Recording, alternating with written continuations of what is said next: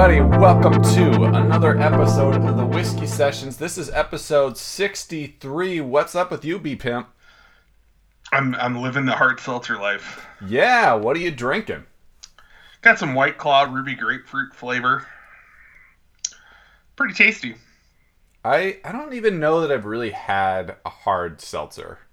Is- It's a new kn- thing that well, I mean, I'm sure it's been around because I'm always late to these things, but Mhm. I've I saw it when I was in Denver. Some people drinking it, didn't know what it was, and now I saw it at Spirit and Liquors, which is in my new go-to place, and I had to try some. and you're you're giving it a hard recommend. I mean, it's um, it's not for everybody. It's like um, if if you're if if ever it's like hot out and you don't feel like drinking a beer, but you want to get a little buzz, perfect. Do they make Mike's hard lemonade anymore? Yeah, it's the company that made Mike's Hard Lemonade. No makes this. shit. That makes so it's probably out of Seattle then. It might. Well, uh, let me see if it says. Well, this says it's White Claw Seltzer Works, Chicago, Illinois. Oh, maybe I'm wrong about Mike's. Maybe I was thinking about one of the cider companies. It could Mike's could be from. This is probably some kind of uh, uh, what are those called? Um, the com- uh, shell company that they made. Oh yeah, that is how that always goes in the seltzer game. Mm-hmm. Yeah. Uh, all right. Well, we have a great episode for our listeners. We are talking about the top five video game systems. I love lists like this because you only have so many options to choose from, but it really makes you think, and you don't leave any stone unturned. Yeah, and for me, I like it because I had five, and I it's a hard five, no honorable mentions. I would defend any of these to the death. Wow. All right. Well, I like that that uh, that passion for this list. I think I actually did struggle to fit mine into five, uh, but I'll try my damnedest to, you know, make sure I I before we started recording this episode, and I mean right before, I did a last second switch, Oh boy. and pun intended on that one. Oh, Uh, but I got a whiskey I've got to try first. Uh, so last time, two episodes ago, I was drinking the Glenrothes Bourbon Cask Reserve. Now I will be drinking the Glenrothes Sherry Cask Reserve. So this was part of a three pack that I got. Um, the first one I gave a as high of an endorsement as I can. I think it was so easily on the smooth train. I paid for the ticket, but I'm gonna go with the uh, pour the sherry cask reserve on a little bit of uh, a little bit of ice. I'm interested to see how the sherry cask plays into the flavor because that's obviously like a more of a wine, right? Yeah, and I I I kind of wonder if it's gonna have like little like fruity notes or what it's gonna be. That would be my uneducated guess. That would be mine too, and I'm not really trying them all like within a couple of minutes of each other, so it's hard to say if I have a firm uh, memory for what the last one tasted like. But we will see. We give it yeah, I'm excited. Let's see if anything fruity comes to the forefront. I will say I'm smelling it, and it already smells like it does have some fruitiness to it. So we'll. It's a stronger smell than the last one. It's a snazzy bouquet. Yeah. Uh, and just to give a little more background on this, on the Glenrothes, these are all uh, Speyside single malt Scotch whiskies, so products of Scotland. This one is also 40% alcohol by volume, and I'm drinking in it in this uh, nice little 100 milliliter sampler.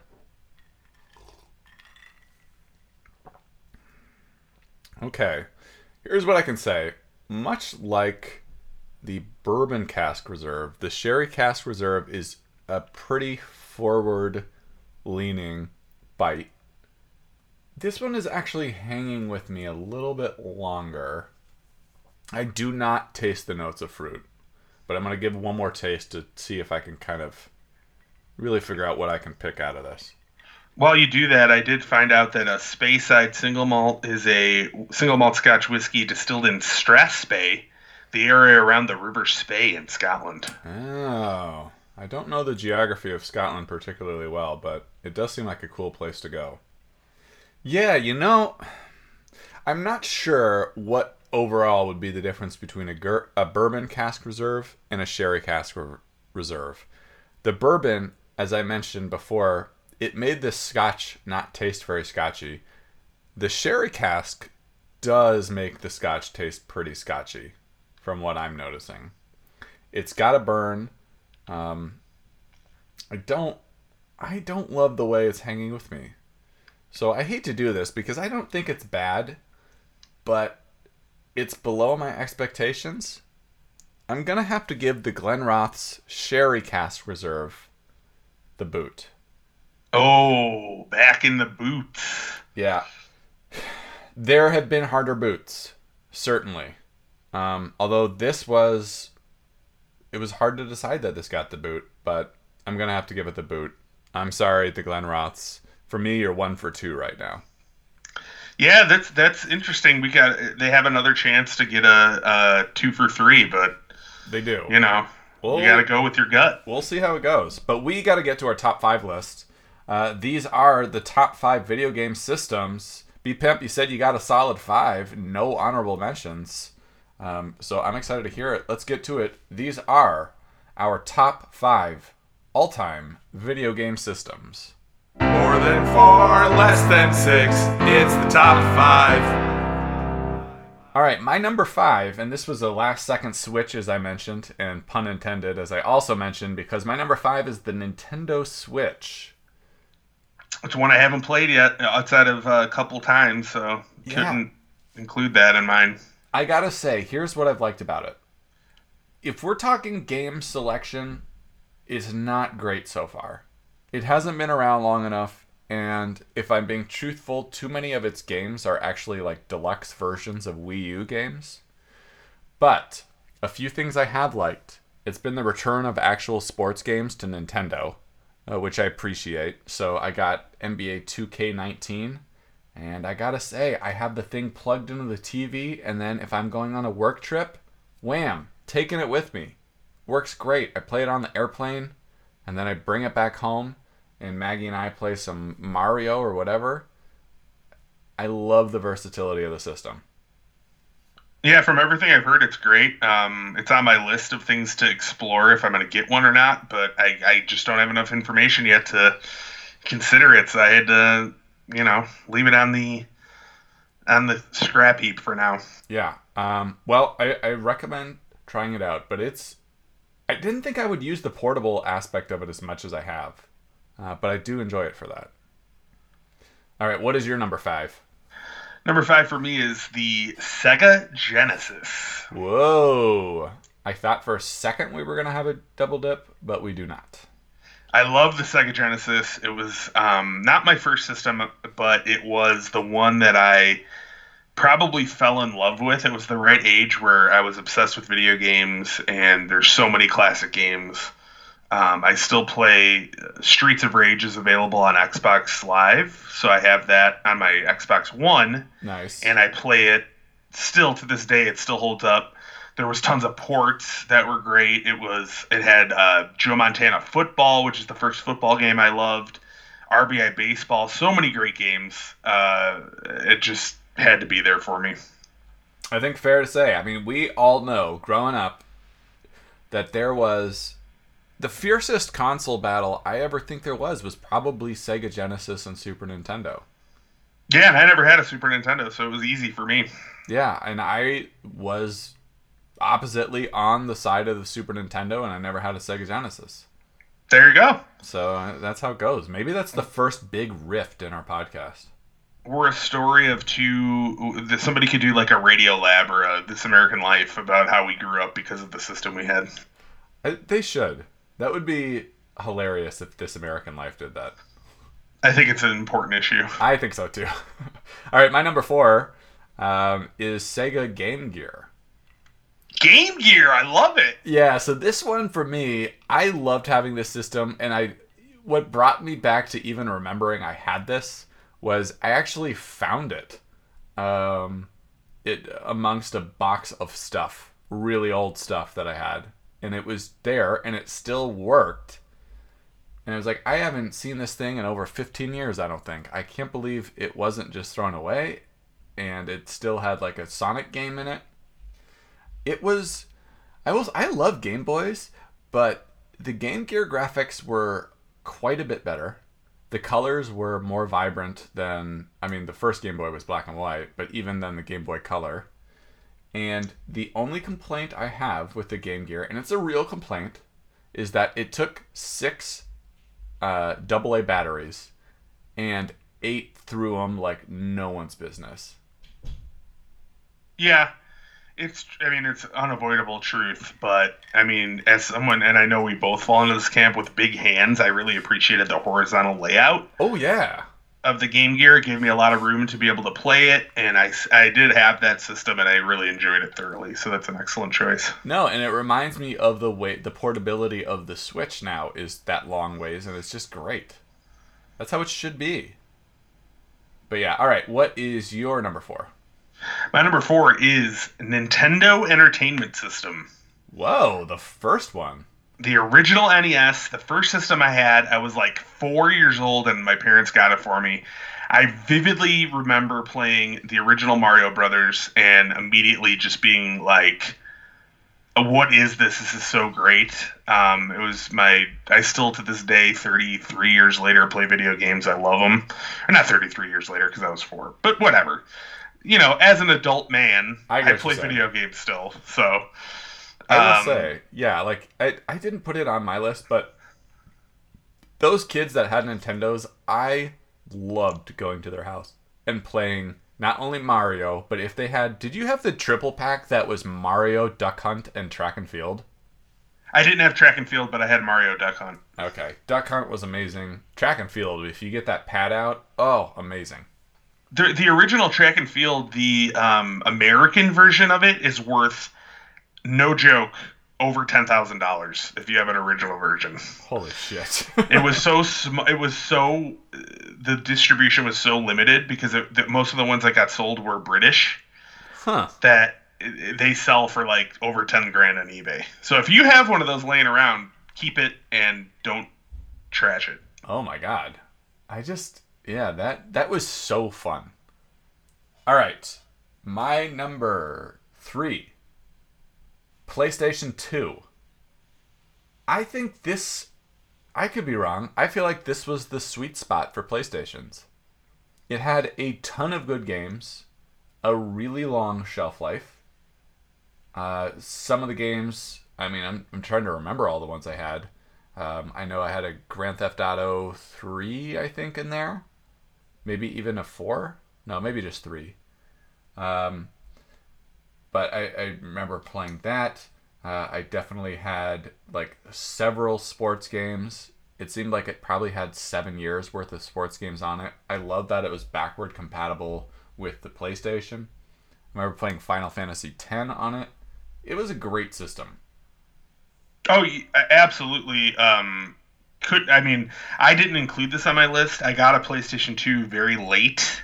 Mm-hmm. Uh, I got the slim one uh, way after it had been out, um, just because there was games I wanted to play. But it, you know, it was definitely one of the, probably one of the most successful video game systems It for did, sure. Yeah, it did feel like some of these systems have had pretty long, like I, I don't know what you call them, shelf lives or like, but Yeah, that's yeah, that's accurate. Like the amount of time that the uh, distribute or the um, manufacturer supported it and released games. yeah, it felt very long for the PlayStation 2. It was. Yeah. All right, what is your number three? My number three is another Nintendo system, the Nintendo 64. Ooh, great pick. I uh, remember vividly getting a Nintendo 64 for Christmas, and I got Killer Instinct Gold with it. Ooh, nice. And the the one that I got was faulty, so when I went to plug it in and play, it didn't work, and I had like a meltdown.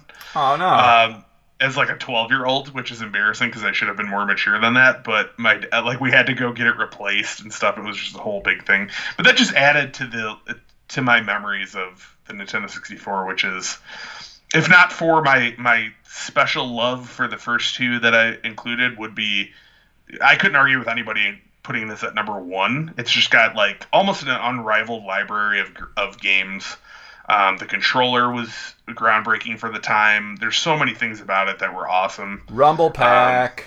The Rumble Pack. I mean, it used cartridges where a lot of other manufacturers went towards discs for more memory and like videos and stuff, and Yeah. that added to the.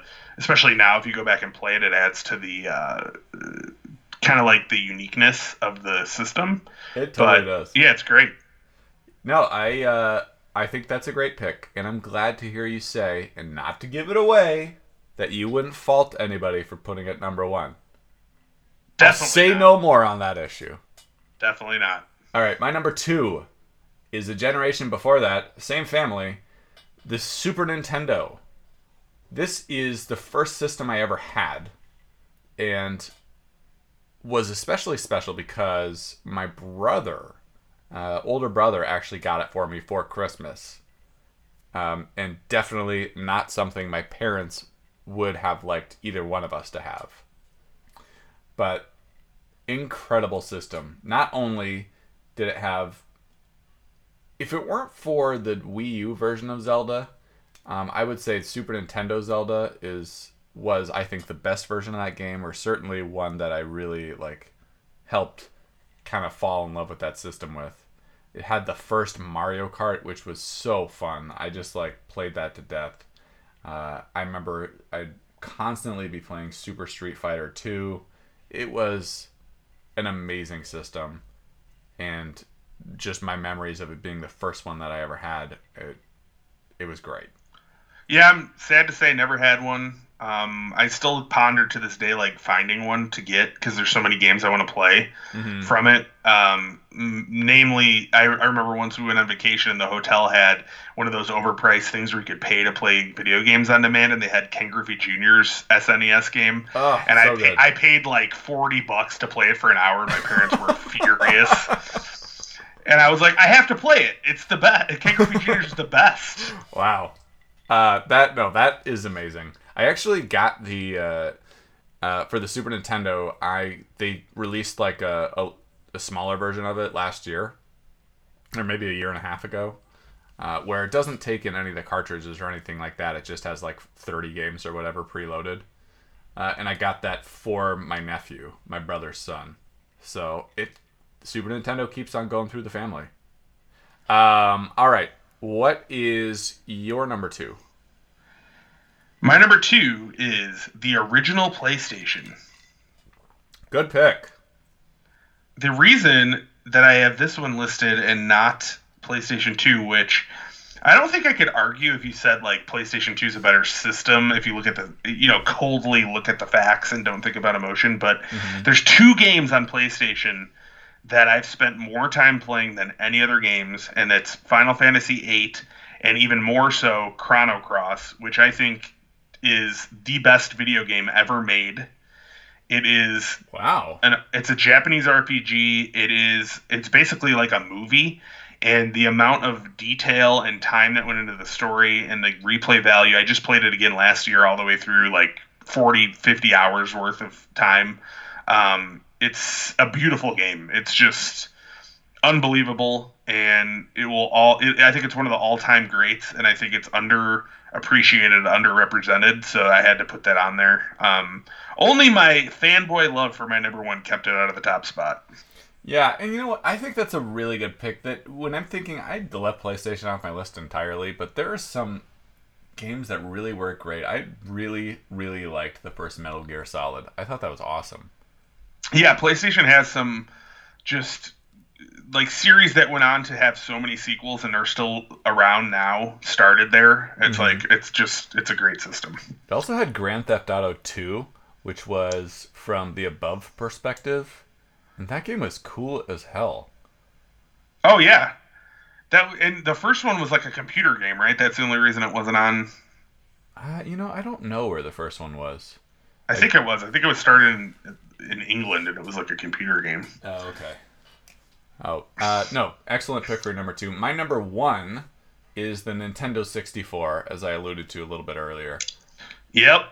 But I just I remember when the system came out, and a couple of friends like got it right before me, and it was so hard to actually even get ahead of time. And we had a super old TV, so I actually got the system and then realized I didn't have the right adapter for it. So I had to then go out and get the adapter. Um, and I remember for the longest time, it just had two games. It had Super Mario, or it had Mario 64, and it had Pilotwings 64. And then it finally got the third game, Wave Race. And the library subsequently built from there. But I felt like every game it had was pretty good, minus a few. Uh, and it just had tons of great games. Um, Mario 64 was amazing the first time I played it. I thought Pilotwings was cool as hell. Wave Race was great. Um, 1080 snowboarding was amazing. I liked Mario Party, Super Smash Bros. Uh, the two Zelda games they had were incredible. Ocarina of Time is great. If anybody says that that's their favorite Zelda game, I can't argue with them. That's my number one, without a doubt, favorite Zelda game. Yeah, so I mean, it's just like tons of great games were on the Nintendo 64. Mario 64 is also like if we did a top five video games of of all time, it would be up there for number one because it's. I mean, it's it's the best. Like now, of course, there's so many other things that we've seen video game wise that change our perspective. But like you said, at the time, that was like game changer. What, yeah, what is happening? Yeah, I I felt that way. Like like did I just like run forward and jump into some water like randomly? Like it lets me do that?